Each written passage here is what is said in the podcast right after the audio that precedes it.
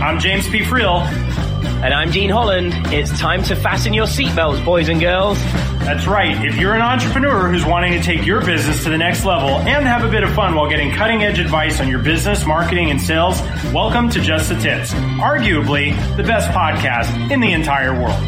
I guess that's good, right? Yeah, sounds good to me. All right. That was easy. Yeah. That was the easiest thing we did all day. Hey, what's up, everybody? Welcome to another episode of Just the Tips. This is your host, James P. Friel. I am thrilled that you guys are here with us today.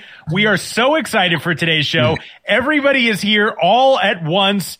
We've got Mr. Dean Holland, who just rode in on his white noble steed. there we go. Can't skip the trumpet fair. Fair for you, my fine bearded British friend. How are you today? I'm doing amazing. How are you? Good. I uh, I'm also joined by uh, the lovely Melanie Parish, author of the book The Experimental Leader, who's here today to uh, talk with us about discovering your leadership style and how to create lasting change inside of your business. Melanie, welcome to the show. I know you didn't ride in on a horse, but it's okay. We're happy that you're here nonetheless. I love riding horses, so I wish I had. That's awesome. It's next great time. to be here. Next yeah, time. next time. yeah, I, I know you thought you know it wasn't appropriate to come into this show on a horse, but turns out it is. So apparently, I have some pony envy. Right. Yeah. yeah. Amazing. Yeah. So uh anyway, we're uh we're we're uh we're ready to let me back up. Most entrepreneurs, I don't think start out by thinking of themselves as leaders. I think they start out by thinking of themselves right. as product creators, people who offer a service, uh, opportunistic seekers, you know, somebody who's trying to capitalize on something.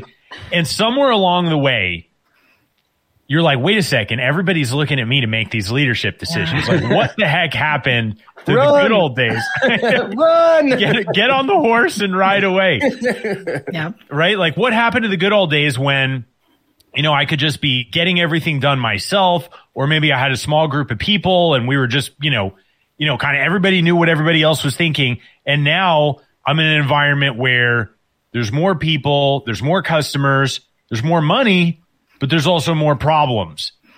And I'd love your take on the transition. And this probably will go deep into this, but what's most mm-hmm. important in the transition for a business owner, an entrepreneur who finds themselves becoming a leader? I, I think this is a really um, this is like so near and dear to my heart, by the way. I love this conversation. I've been an entrepreneur for a really long time. The beginning of my coaching practice was all with entrepreneurs. I love entrepreneurs. I love the way they think. And I love startups too. Like I love that that um, there's this magical feeling in a startup when you think to yourself in the morning, oh, I should offer this to customers. And then in the afternoon, you like offer it to a customer and they buy it. Yeah. and you're laughing. Pretty magical. You're laughing, but that's that magical time. It's like the lemonade stand outside. Hey, mom, can I create a lemonade st- sign? You know, a lemonade stand, and then you like bypass R and D. You bypass um, all the parts of business, and you go straight to marketing and selling. and um, and and our businesses get more complex when we're successful. Um, and I think we all dream of those days where we had an idea and we were able to sell it really fast. Yeah. Um, and and I think when we're successful and we start to try to duplicate ourselves, that's the moment that we become leaders. Um, we're leading the business before that. We're just only leading ourselves, so there's not much friction. Yeah. Um, and so, um, but that that moment where we start to duplicate ourselves, you get left with this whole set of skills that you need on how to grapple with that. And um, and and I think that's the complexity of new leadership of trying to figure out it's it's um, i often think of the image of you know that that game you played when you were a kid and you're like you have your friends sit in front of you and then you feed them at the table? That's what i i don't you know, know if and, i ever played that game well, maybe it's maybe it was a girl game. I don't know. But you would like, you know, you put a bib on them and and then you try to like you can't see the food, so you're trying to cut the food with a knife and fork, and they're trying to find their mouth, but you kind of miss their mouth. I feel like that's sort of the heart of that new leadership for um, really for anyone, but mostly for entrepreneurs. Like it's it's really complex for entrepreneurs. Why is it um, why is it so hard? And I know you're putting emphasis here on it's really hard for entrepreneurs. Is it hard for everybody, but it's harder for entrepreneurs, or like what's your experience with this? Yeah, I think it's harder for entrepreneurs. Often I have clients who are entrepreneurs who've never worked in an organization before. So they've never gotten to see how right. someone else does it. So they don't have any prototypes. Well, it's, it's actually fas- sorry to jump in, but it's fascinating that you would say that because one of my close friends I've known since school, since we are like 12 years old, you know, he's, he's not entrepreneurial in any way, shape or form. He's very much a manual labor guy and he, he loves that. He does what he loves. Um, but I often have conversations with him to get his insight into, into, to get his help because I've only ever really had like two or three jobs, you know, between the ages of like 16 and 20 or something like that. And I, you know, as weird as it might sound to some, I, I, there's a lot I don't know about being, you know, an employee and, and working within a company. So I, you know, I, I often have to talk to him to get that perspective. So it's fascinating that you say those difficulties around that area. Yeah, and I, I like to say I'm completely unemployable at this stage right. in my life.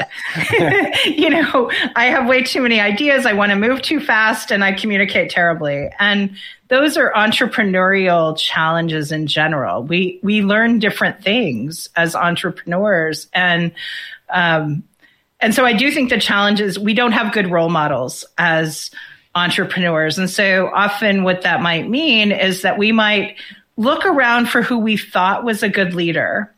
And often those role models, the things that we think were good leaders, were people who were either like super dominant personality types who told people what to do all the time. And and that works really well like in a flood, but not so well in a company um, because it sort of thwarts ideas. Right. Um, and then the other kind of leader we're really attracted to is what I call a charismatic leader or a charming leader. We're attracted to their charm, but they're not much more effective than that person who tells people what to do. They just manipulate people to do what they want. So both of those things are still missing the friction of shared ideas. And um, and if we can have shared ideas in an organization, then we start to utilize uh, many people's brains instead of just the leader's brain. And that's where we start to see that effect of synergy and more than the sum of its parts happening um, on a team or in leadership. But there's a lot that goes behind that as a leader um, to create an environment where people's ideas flourish. So, what what do you think are before we get into how to elevate your leadership game? How would mm-hmm. you define the characteristics of a good leader? Mm. Ooh, good question. Well, it's sort of the foundation. I got my, you know, kick at the can when I wrote my book, The Experimental Leader. Um, and and in the process of writing it, editors, you know, made me really drill down on, oh, like what is this? You know, what are the characteristics of this leader? Weirdly, it's it's not a lot of behaviors. It's neutral like getting to neutral as a leader, I think is one of the most complex, but one of the most powerful that you can do as a leader. What do you mean by so neutral? Like, what does that mean?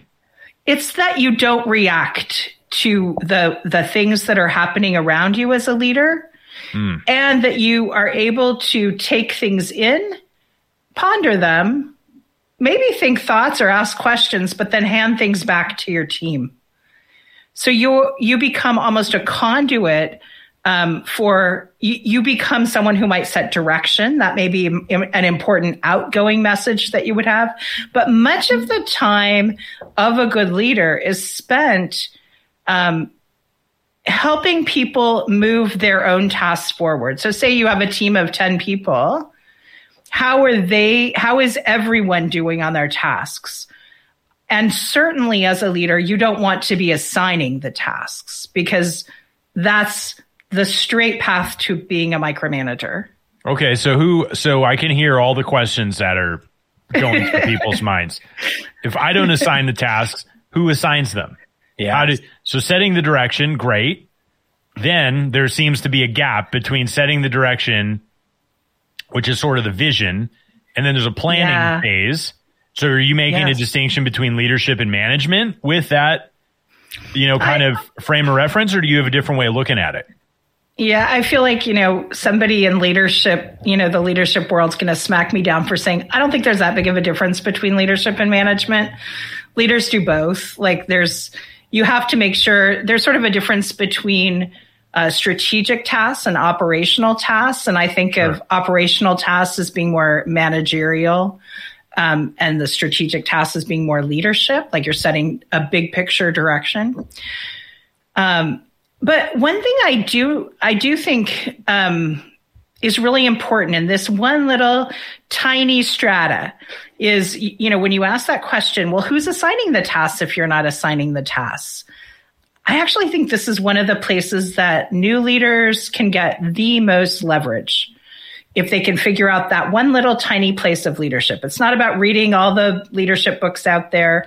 It's on focusing on that one place. How do you pass the tasks? There's a couple of things that I think are really important in that one little piece. One is how are you briefing what you're passing? And are you passing a big enough bucket? So I, I think about buckets in leadership a lot. If you're passing a task that doesn't attach to anything, you probably haven't passed a bucket. So, for example, um, social media. Have you passed the social media bucket to someone where they start to have ownership and ideas? Or are you saying, I want you to make five pa- Facebook posts every week? I want you to make, you know, three LinkedIn posts every week. Because then they haven't thought about the whole which leaves you as the leader as the only person thinking about the whole. Mm-hmm. Mm-hmm. What if what if you have and I know especially earlier on in my business it didn't seem possible that some of the people that I had had the capacity to think about the whole. You know, I so I I would say okay, you you're handling social media and then it would be Yeah. like, I, I don't know what to do. Like t- just tell me Right. what to do, right? So we need to hire well. Like we certainly need to look for people, like both hire well, and then you can also test things to see how well they work. You know, So is that is you- that sort of the the essence of what you mean by the experimental leader? Like, what do you mean by the experimental leader? I'd love to drill in on that a little bit. Sure. Well, the the idea of the experimental leader is anytime we want change to happen in an organization or a business, or in our personal lives, even we're leading our own lives all the time. If we want change to happen, then we're trying. We're going to try something new. Mm-hmm. Right. Now we can see that as we've decided we're going to do that new thing, but really in that moment in time, that's an experiment. If I decide with my husband, you know, I'm feeling disconnected and I want more connection, and I say, can we try date night? We're trying an experiment. I have no idea at the beginning of that whether that's going to make me feel more connected. Mm-hmm. Right. Yeah. But if I know it's an experiment, I can think back in four weeks. And if he's on his phone during dinner every time we have a date night, I'm not going to feel more connected. I could cancel date night and say, that didn't really work. That was an experiment that didn't work. Could we try going for a walk? So then I'm trying a new experiment because the data I collected didn't give me the result that I thought it might. Could we go for a walk on a long, on a tall bridge where I could throw your phone off? yeah. Just saying, that might be steps a forwards to fix the problem. yeah, yeah, exactly. Yeah. Can we go skydiving? But we don't jump out of the plane. We just throw your phone out of the plane. if I that have doesn't to work, you can join it as well. my husband's not like addicted to his phone during dinner so for me it usually works but notice how there's there's a moment where you try something new and then you collect data and then you think about what did you learn hmm. so that's sort of the heart of being an experimenter. The other thing is, and, and less in entrepreneurial context, more in large corporations, people live and die by their ideas. Mm-hmm. So they have to go all in for an idea with a and get a big budget and then roll it out. And then if it fails, they failed with their idea. But if we know it's an experiment, um, I'm sure you've experimented a million times with your podcast. Um, you tried something and you went, gosh, did that work? Did that not work? Well, I You know, dare we- say that it's still an experiment, to be honest. Yeah, I think I think podcasts are an amazing experiment. My You know, uh, it's- my co-host is an experiment. I'm still trying to determine whether it makes sense to have him as a co-host. But no, I, you know, I, Yeah. I, I really love your your approach here and and, and the way you're explaining that because I can tell you one thing, looking back on myself, that in the past. I haven't viewed certain decisions I've made, probably in life and business. But if we just focus on business, like when I've made a decision, it's almost like that's that's it now, you know. And I, and and I've I've had times where I've stupidly, let's just say as it is, stupidly hung on to this thing because it was like, I made this decision. This is where we're going. That's the decision I've made now. And six months, 12 months down the line in, re- in reflection, it's like, whoa, that decision was bad. Like, what do we do? And it's like, well, let's go back to when it wasn't bad. And it's like, whoa, if I'd have viewed it as an experimental decision from the beginning, I'd have probably not been closed off to reacting faster to it not being the right move. So I, I, I think that's fantastic. Well, and um, we have words for that, like sunk costs and all sorts of things. Like we have language to describe that thing that you're describing, but describing it as an experiment up front allows us to think, oh, what's the tiny move? Like, like how do we prototype that? How do we do it in a yeah, a safe to fail way? How do we um what can we do so that we get data quickly and then we reevaluate quickly and then we move it forward so that when we actually start to invest money um, we know it works Pe- people do this with facebook advertising all the time they try to get proof of concept before they throw you know hundreds of thousands of dollars at it Totally. Yeah. um, so there's ways that we already do this pretty well but we don't do it universally in our businesses. Yeah, So- it's very true. I think this whole uh, idea of experimentation is something that I've embraced for quite a while, having been, um, you know, an engineer in college, and I took all these lab courses, physics lab, chemistry lab, this lab, that lab, and everything, and everything was like, well, here's my hypothesis, here's what I think we could do. That's right right? And then, you know, it's like have a hypothesis, conduct an experiment, measure, evaluate, and then you have another hypothesis, right? So it's this kind of constant cycle. And I love what you're talking about in terms of taking that mindset yes and applying that to the mm. way in which you run your business because the truth is none of us have any real idea how anything is going to happen and to and to like pretend that we do is either ignorant or arrogant. And and to me this idea of experimentation makes a ton of sense. So in terms of um, leadership styles and how do we, you know, kind of move, you know, use, use this word neutral, which I think is an interesting word to use, move towards this center of where we're not claiming to have all the answers, but we're also hungry with curiosity to figure out how we discover the answers. How, what's the best way for somebody to start doing this, whether their company's big or small and, you know, kind of some of the, some of the tips.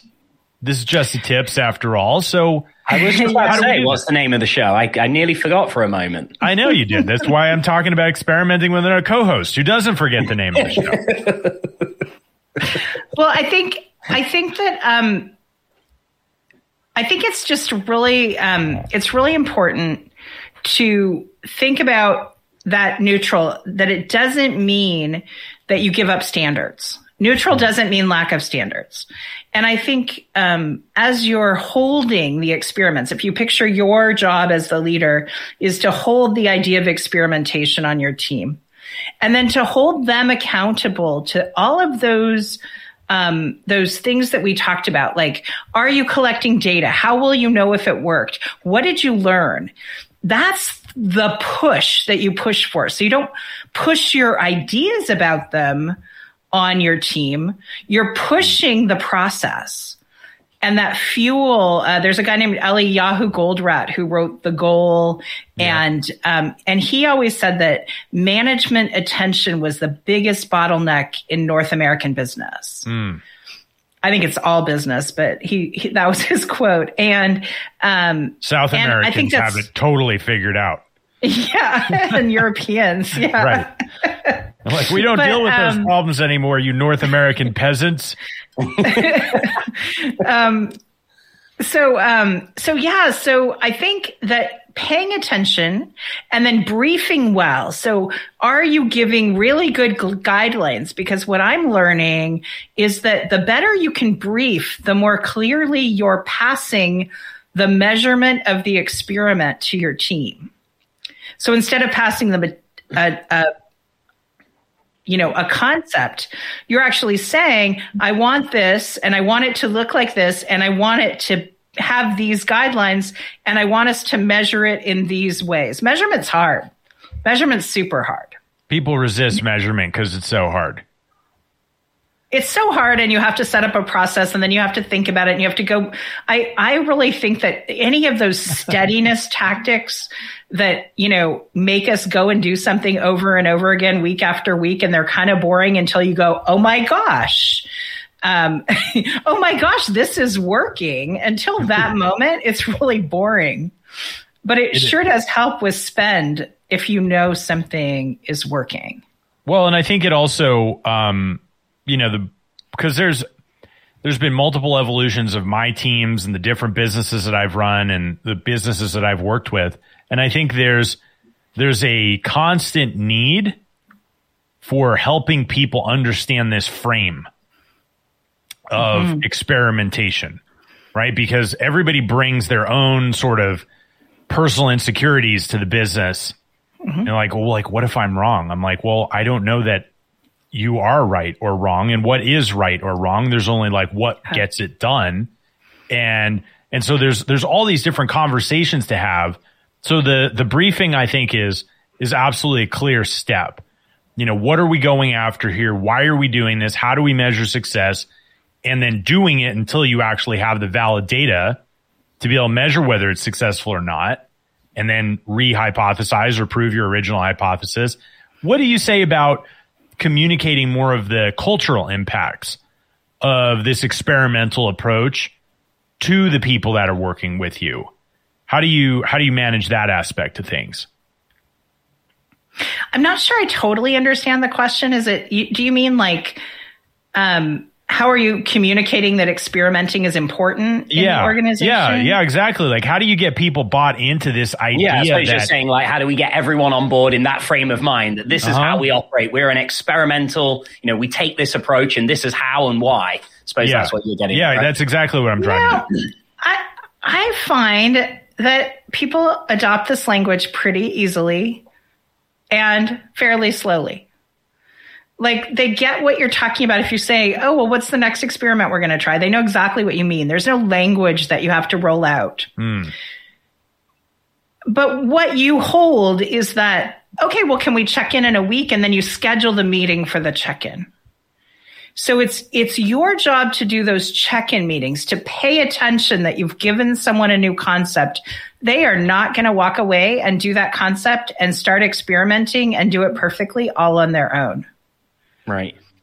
So what I find is that I often am having when I pass a bucket. So say I pass a bucket of something to a a team member.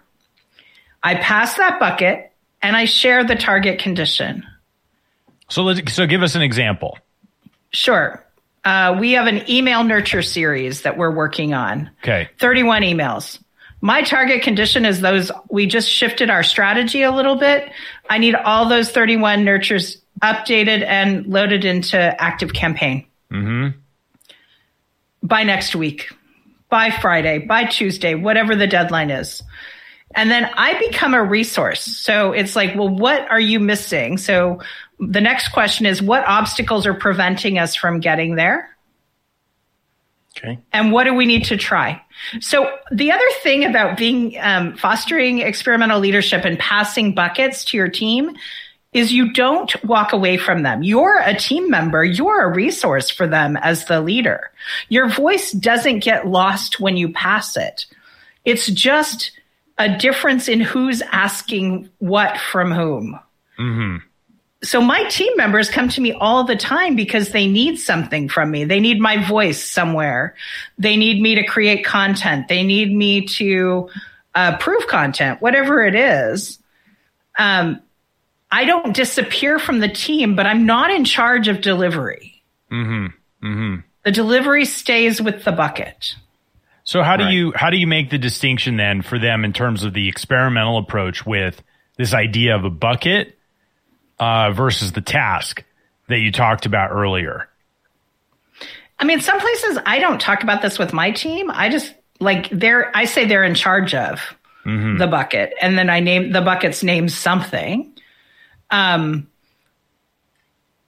it, but it becomes their deliverable. I think most leaders shouldn't have very many deliverables unless they're for somebody above them in a larger organization. In an entrepreneurial setting, if you have a team of five people, if you cannot be responsible for anything but kind of customer delivery, if you do that or whatever makes the money, sales, you know, marketing, wherever you need to be in the business, if you can make everything else somebody else's deliverable, you free up your time to focus on the bottlenecks of the business. Mm-hmm. Mm-hmm. Sorry, that's yeah. a whole other concept. It's it's like they all just kind of fall. Right. Right. Um, so so what's the uh, what are some of the pitfalls? What are mm. some of the things that people need to look out for when you know transitioning from like you said there were these two types of leadership styles at the beginning, sure. right? There's like the dictatorial, you know, like gun to the head sort of one, and then there's the charming, charismatic, but I'm still just going to manipulate you sort of one. How, what are some of the pitfalls when people like, okay, well, maybe that's not the best approach to developing my team, to developing my business, all that. And they, they buy into this concept of experimental leadership. What are some of the things that can go wrong when trying to make that transition for hmm. people? Mm. Well, I find just in general, if somebody as a leader tells me they're frustrated, that word has become a real signal for me. I feel so frustrated mm-hmm. that something's broken in the process. The work isn't flowing well. So that word is like to me as a if I hear a client say I'm frustrated, I'm so the frustrated. It is a huge like waving red flag to me because they're expecting something to happen in their in their team or organization or business that isn't happening the way they dreamt it would. Yeah. And they're taking it in and they and that frustration tells me they don't know how to act from there. Mhm. Yeah. So, that's the red flag. That doesn't answer your question about what to do if you feel that. Okay, so let's talk about that now. Yeah. I mean, don't let him bully you into it, though, Melanie. You could equally just say, "I'm not going to tell you that." Like, no, I'll no. tell you. I mean, I, I think that you dive into the process. So you continue to let your person. You don't solve the problem. That is that is the biggest pitfall. Is you see something broken, you see you feel that frustration, and you think, "I'm just going to fix it because I can right. fix it real fast." Well, when you fix it real fast, number one, you become the deliverable of the deliverer of that forever and your team member doesn't learn what you know. So mm-hmm. when you feel frustrated, my guess is what you need to reframe is to what do I need to invest in so that I won't feel frustrated anymore? Mm. Now, yeah. I don't know what that is because that could be a variety of things, but you have a dream that someone will accomplish a task for you that they're not capable of accomplishing. That's what that frustration tells me. Right. What can you do to skill them up? So I love one on ones and ways that people look for how they can skill their team up. I think it's super important to be thinking about all the time. How do I, they, the person that you hire today may not be able to do everything today, but what are you teaching them each week so that a year from now you have a super skilled person on your team as opposed to you've done their work for them for a year and you've hated every minute of it. Right. And what do you right. do? What do you do when the the stage is set where you've been trying to skill somebody up and just like this is the wrong person and I need to then invest. You fire, in, I need to invest in a new person. Done. How do you? Done. How do you make? The, where do you make the call between like, okay, like invest, invest, invest versus cut them out and then invest in a new person? If I don't see learning, that's my key. Like if I'm having the same, I, I have very low tolerance from the same conversation over and over. Um, I also, if they become the bottleneck in the business, like I cannot move the business fast enough because they're a bottleneck. Mm-hmm. And I, that means they're intolerable as like I, I can't have somebody who's the bottleneck. So we either need to move them to where they're not the bottleneck um, so if growth is my goal and most businesses growth is their goal, if they're in the way of growth, then they're a bottleneck and they have to either go or move. Yeah. Yeah. I, Yeah. I will say, having been a, you know, executive and business coach for 22 years, um, most people fire too slow. I think I agree with Me that. included. Yeah. I'll own that fully. I think this is one of those leadership skills, isn't it? Like, not many, like, how many times do you get put in that situation, really, until you have to be put in that point? Like, it's not a nice situation, is it? Like, I, I struggle with that. Which is why I don't why imagine Dean, you do, Dean- James. what's that? I don't imagine you do. No, from might time to time I do. You do. Absolutely. No, it's it's uh it's a it's a challenging one, which is why I'm asking about the way in which you look at that criteria, how you evaluate, right? Because I think all of us as leaders want to be or feel that we're being as objective as possible. Right? Right. Where we, you know, we want to move at 120 miles an hour. Most people don't move at 120 miles an hour. And so it's like, okay, fine. But how do I set realistic expectations for what can be accomplished? And at what point do I cut my losses and move on to a different approach? Because that's part of the experiment too. Right? Yes. Yeah. Because it's not just experimenting with a Facebook ad campaign. It could be experimenting with different people in different roles on the team. Yes. Well, and when you're new, if you add a bunch of team members at once, you um, you don't know what's not working.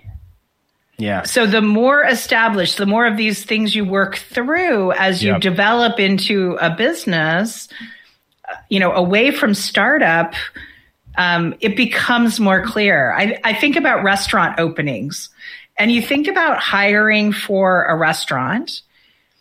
And really, the only people available to hire are the people that aren't gainfully employed. hmm So your whole workforce is people who couldn't get employed before you. Yeah.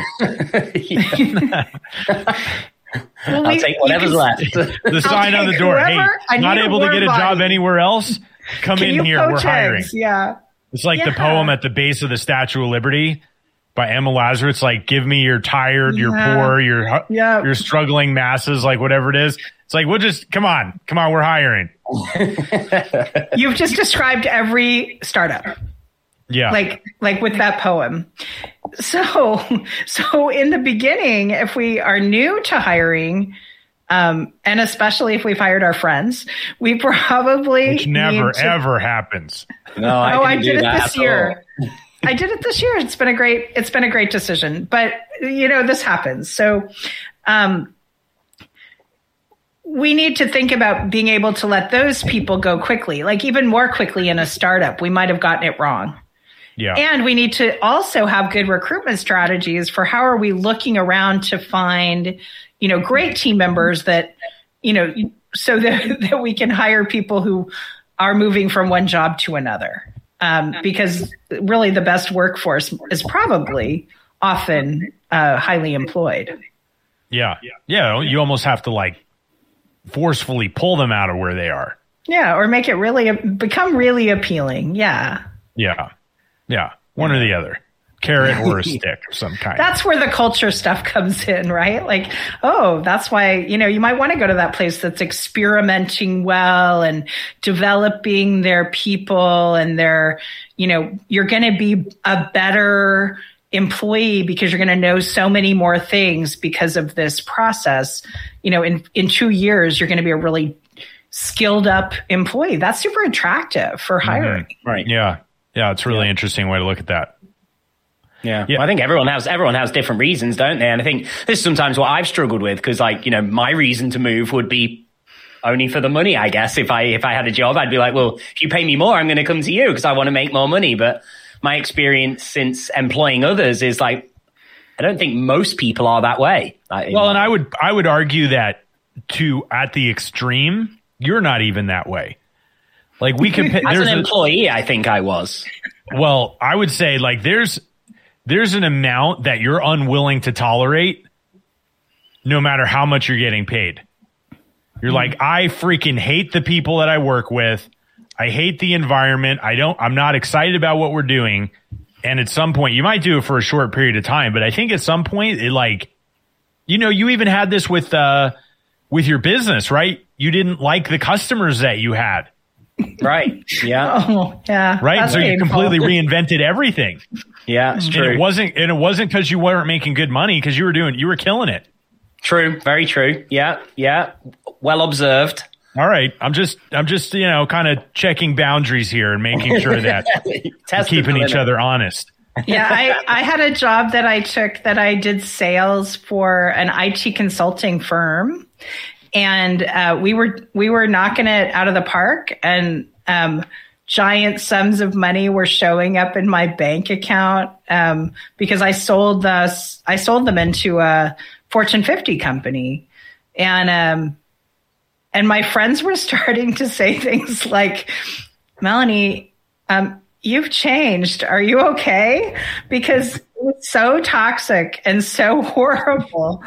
And it was so hard to leave because the money was so good. And my soul was just dying. Yeah, so, but that's it. true for the people we employ too. Is we we can see their souls die if we don't develop them, if we don't spend time with them, if we lose faith in them, we owe it to them to release them into the wild so that they can find someone who does have faith in them. I 100% agree with that. And I also think it goes both ways. It's right. It's like, look, it's not a good fit.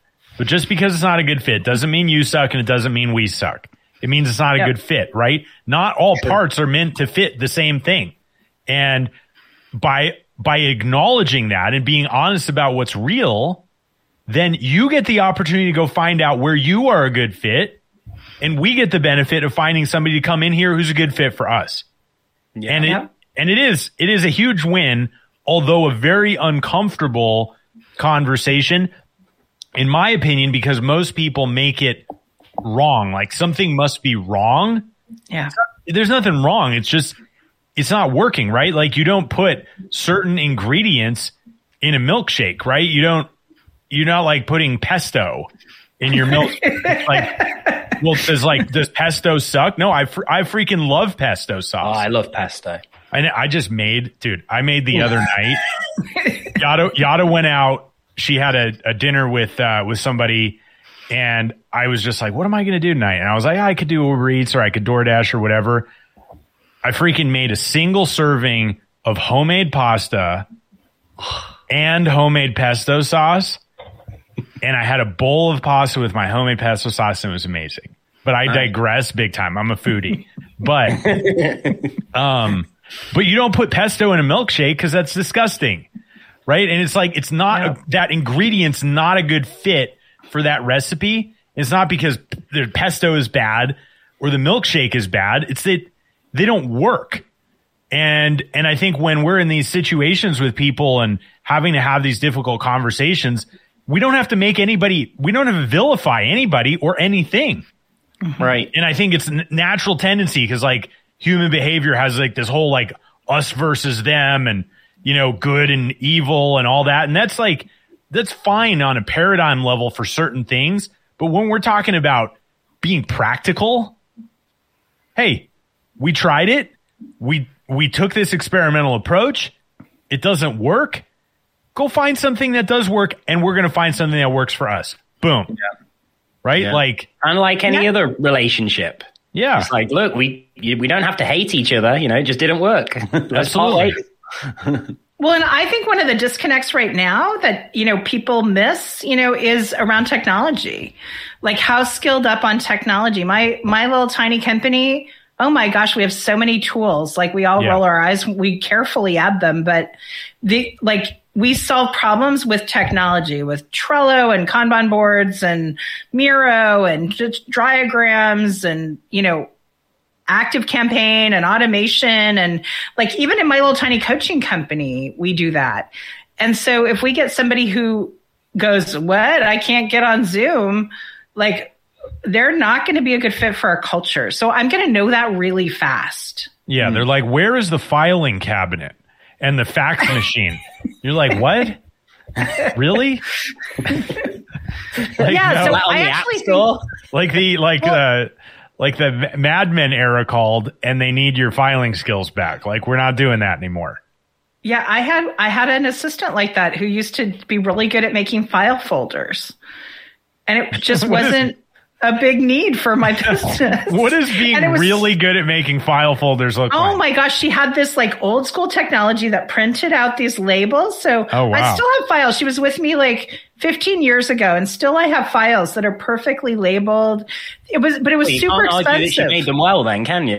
Yeah, 15 that's right. later, she made They good. lasted 15 years. Like, why would I get rid of one of those labels? They all are the things I needed, but they weren't the bottleneck in my business. So it was Yeah. expensive to have her doing that instead of solving the problems that would help us scale.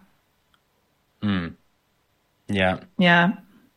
It's it's Yeah. interesting. I wonder right now how many of the bad hires have a technology component to them.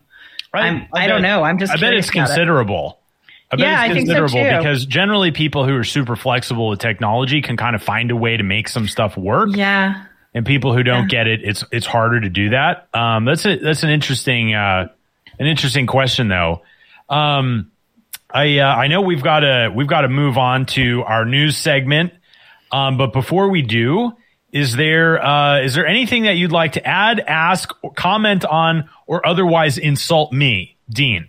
Well, I thought we were going to line up. Now you mentioned insulting. I thought there's like 10 people just walked by. They're like, oh, I've been waiting for this moment. I mean, this is the moment I've been waiting for my whole life.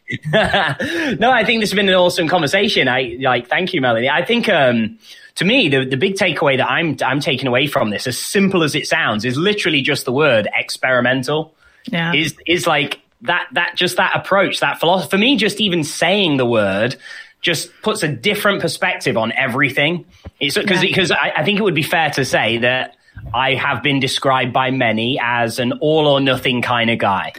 You know, it's like I'm I'm all or nothing. I'm mm. either not doing it at all or I'm I'm in and like that's it. Everything's gonna happen because I'm that that invested.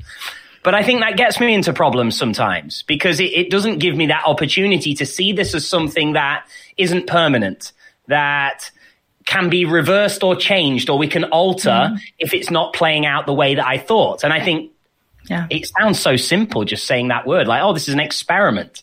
But I think it changes everything so significantly. So, no, I want to thank you for sharing that. I know uh, I don't care about the listeners right now. That's helped me. So, uh, That's great. Shout out Thank to Cover, all you. the- cover your ears, everybody. but no, no, uh, in, in all seriousness, I think that is such a powerful thing. Um, so, yeah, I, I thank you for sharing it. It's been amazing. Yeah, I, I echo that. I think that this um, this idea is worth really drilling into and you know investing and and like I said before, this experimental approach and the mindset and the thought process behind that is definitely something that I've had um, I've had years of experience with, but even some of the distinctions and the nuances and like, why are we doing this exactly the way that we're doing it and everything that we've talked about here today, I think even illuminates that this isn't I, this isn't a, uh, one of these things where you cross a finish line. It's like all of a sudden I'm an experimental leader, No. right? It's an ideal that you keep driving towards and getting better at. And it requires uh, consistency and commitment. Um, and I, and I really, really appreciate you bringing that to the show today.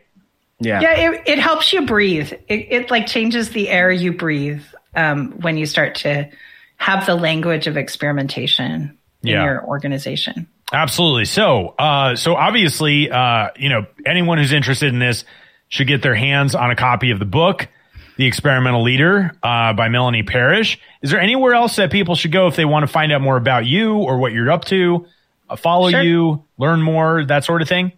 Well, I'm I'm out there, and the experimental leader is everywhere. But um, actually, I will be happy to give all of your listeners a copy of my book if they go to Wow. book.experimentalleader.com.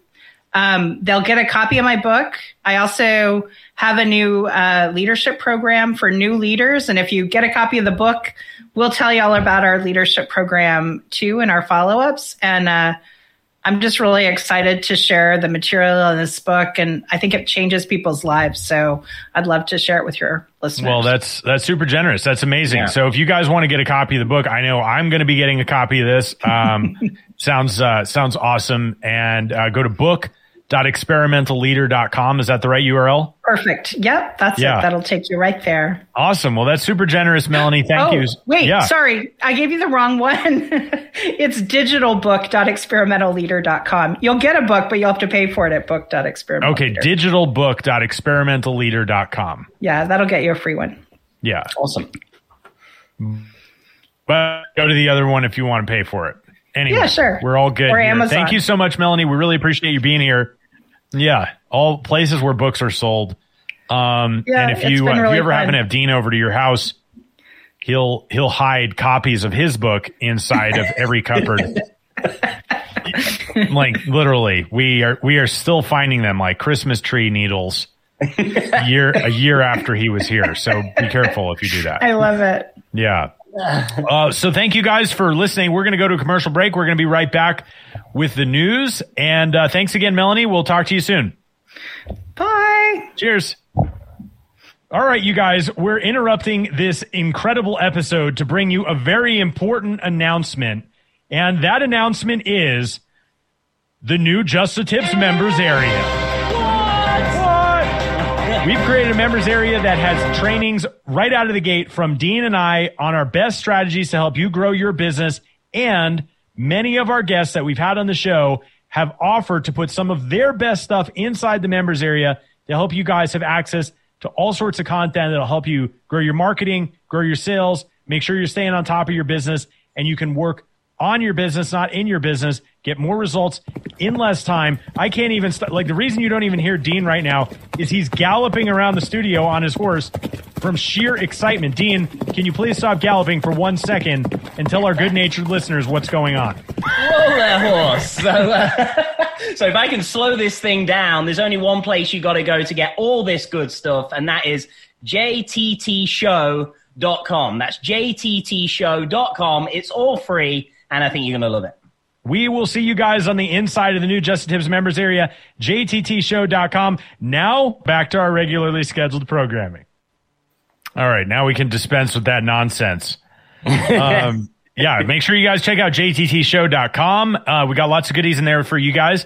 Um, I thought that was really, uh, I thought that was a really refreshing approach that Yeah, I agree. I agree. That that what I just said there, you know, at the end, like I think it really does. Like as simple as that sounds, I I always think some of the simplest concepts are often the best. I I think just making that shift from like, okay, I've made a decision and this is what we're going to do, compared to like, hey, I've thought about an idea, let's run it as an experiment and see how it goes. Like, Yeah. Just a small tweak to it, but it opens up a completely different possibility, doesn't it? It's like, oh, how's the experiment going? Rather than, oh yeah, forget that decision that I already made. It's done. yeah, yeah, no, that's exactly right. And I think it also, uh, to a certain extent, take takes the pressure off of people feeling like they have to come up with a perfect idea, the right idea. And we don't we don't know anything until it's market tested, right? Until we get Yes. real feedback. Unless you get it right, in which case you then say, I knew it would work. right. Yeah. Oh, absolutely. and you never let people forget about that time that you knew it would work. Indeed. Uh, so, uh, so I, I, uh, I thought, um, I thought that was really good. I did, uh, I did want to dive into a couple newsworthy items, um, that I think, uh, are kind of interesting. One, have you been following this whole Suez Canal situation? It's funny you mentioned. So I, I vaguely heard, but I didn't really understand anything about it. And then I just happened to be, uh, I, I sometimes will, when I'm eating lunch, I'll watch a few bits on YouTube and it happened to be covered, just, just vaguely touched upon in this video I watched. And it showed this map that was like zoomed out with like, Yeah. it had dots for the ships. So I mean, I might be jumping ahead on what you're about to say, but I was like, No, I'm just it's just a fascinating story. what is this? like this network of boats that are just like gridlocked to either end of this like canal or something it was Yeah. insane. Well, this one, th- 1,300 feet long, this cargo ship. Isn't it like the largest in the world? It's got to be one of them or something like that. I don't know, like all of the details, but but it's uh, you know, kind of reminds me of it, clearly that was a bottleneck. I think uh, I think I read they just they just got it released or whatever, so that it's Right. dislodged and you know commerce can continue. But the cost of having that thing in the way from the free flowing activity that needs to happen in that canal you know, I started thinking about it and obviously we all see these analogies the way that we see different things in the world, but, but it's a, it's an interesting thing, especially on the back of what we were just talking about with Melanie in terms of you as the business owner being a bottleneck in your business, right? In all of the things that can't happen because Yeah. you don't have the necessary bandwidth to make everything happen. You're kind of like that freaking 1300 foot cargo ship just lodged in the middle of the business, right? And everyone's like, man, like we got to get this done or there's customers who want in or there's all these different things that are happening, but you put yourself as a bottleneck and it's very much the same way that this cargo ship was bottlenecking the entire Suez Canal, costing everybody billions and billions of dollars. You as a bottleneck in your business are costing yourself maybe not billions of dollars, but certainly a significant amount of money because you're not sure how to free yourself up and and have everything working so that you're not a bottleneck. So that was that was sort of a, a thought that I had when I this whole story was playing out and everyone's like aghast with how could this possibly happen? Right? Like Yeah. what's wrong with the you know the the pilot or the captain of that ship or whatever his title is? And I'm like, wait a second, like we're all doing that in our own Yeah. way yeah, to true. a certain extent and and you're not seeing it. You're just seeing the physical manifestation because this thing is like all over the news and and you can see it clogging up the canal from satellites in space. Yeah, right? Yeah. but i I heard it was you like 40 million an hour being lost. huge. Huge amounts.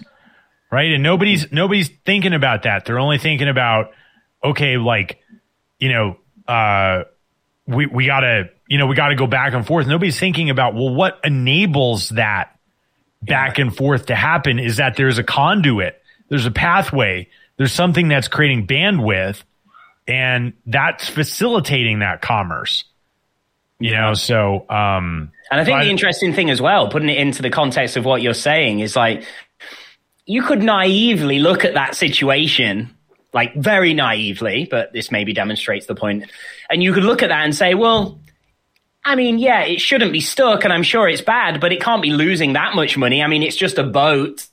Like it's just a ship, like stuck. It'll get unstuck at some point, and we can all move on. Right. And I think it's kind of like it's kind of like that in business, isn't it? Like these bottlenecks we're talking about, you won't often immediately associate, or even at any point associate, like the loss that's occurring during that time. You just see it as like, well, it's it's just that's just how it is right now. We're not losing money. Maybe we're not making as much as we should because of it, but we're not losing. You know, the focus never goes on the loss because it's not always so evident. But I think if you take this scenario with the ship, like no money is being lost because business cannot continue. Like it is stuck. Like Yeah. nothing is flowing here.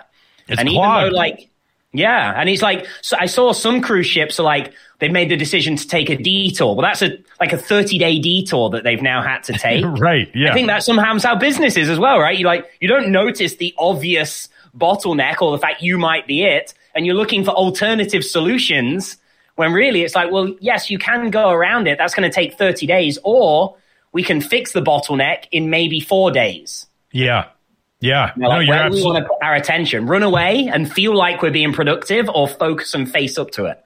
Dude that's that's so so spot on. And that's what i feel like most people do. They're like oh we can't go this way. So we'll just circumnavigate. Even though it's going to take longer it's going to be more expensive. We're going to have to keep doing that thing instead of get the bottleneck out of the way. Yeah. like get the bottleneck out of the way. That's the real problem here. Yeah. I imagine some people stood there and were like, crap, this this ship is stuck. What do we do? And one guy's gone, well, we could go that way and take it that way. And one guy's gone, well, we could go that way as well. And nobody sat there and gone, well, why don't we remove the bottleneck? Yeah. you know, it's like Yeah. we're all looking for the the next direction. Like, where do we go now? Yeah. Get rid of the thing that's slowing you down. Yes. So What a so great critical. way to tap into that news story. well, I uh I I'm sorry if I stole your thunder today with the news, but No, I you had didn't steal the thunder. I mean, we could mask over it, or we could just openly tell the audience that I sucked this week, and I was like, I can't think. I, I've, I've trolled news for an hour, desperate to, and I already knew about this news story, but you connected the dots. You got to connect the dots, man. You got to connect the dots. So anyway, that's what we got for you guys today. Thank you for being here. Thank you for listening. Um, we appreciate you guys. Make sure you subscribe, tell your friends about us, leave us a review. And this is James P. Friel signing off with my amazing co-host, Mr. Dean Holland, for another episode of Just the Tips. We will talk with you guys next time. Later, everybody. Thanks for tuning in to Just the Tips, where we believe business should be profitable and fun. For show notes, links, and other information on our guests, visit justthetipsshow.com. For more information on how to connect with Dean Holland, visit deanholland.com. And if you'd like to go from being a hustling entrepreneur to an effective CEO capable of running your company without being stuck in the day to day, visit me for free training and resources at jamespfriel.com. Our theme music is Happy Happy Game Show by Kevin MacLeod, licensed under Creative Commons by Attribution 3.0 license.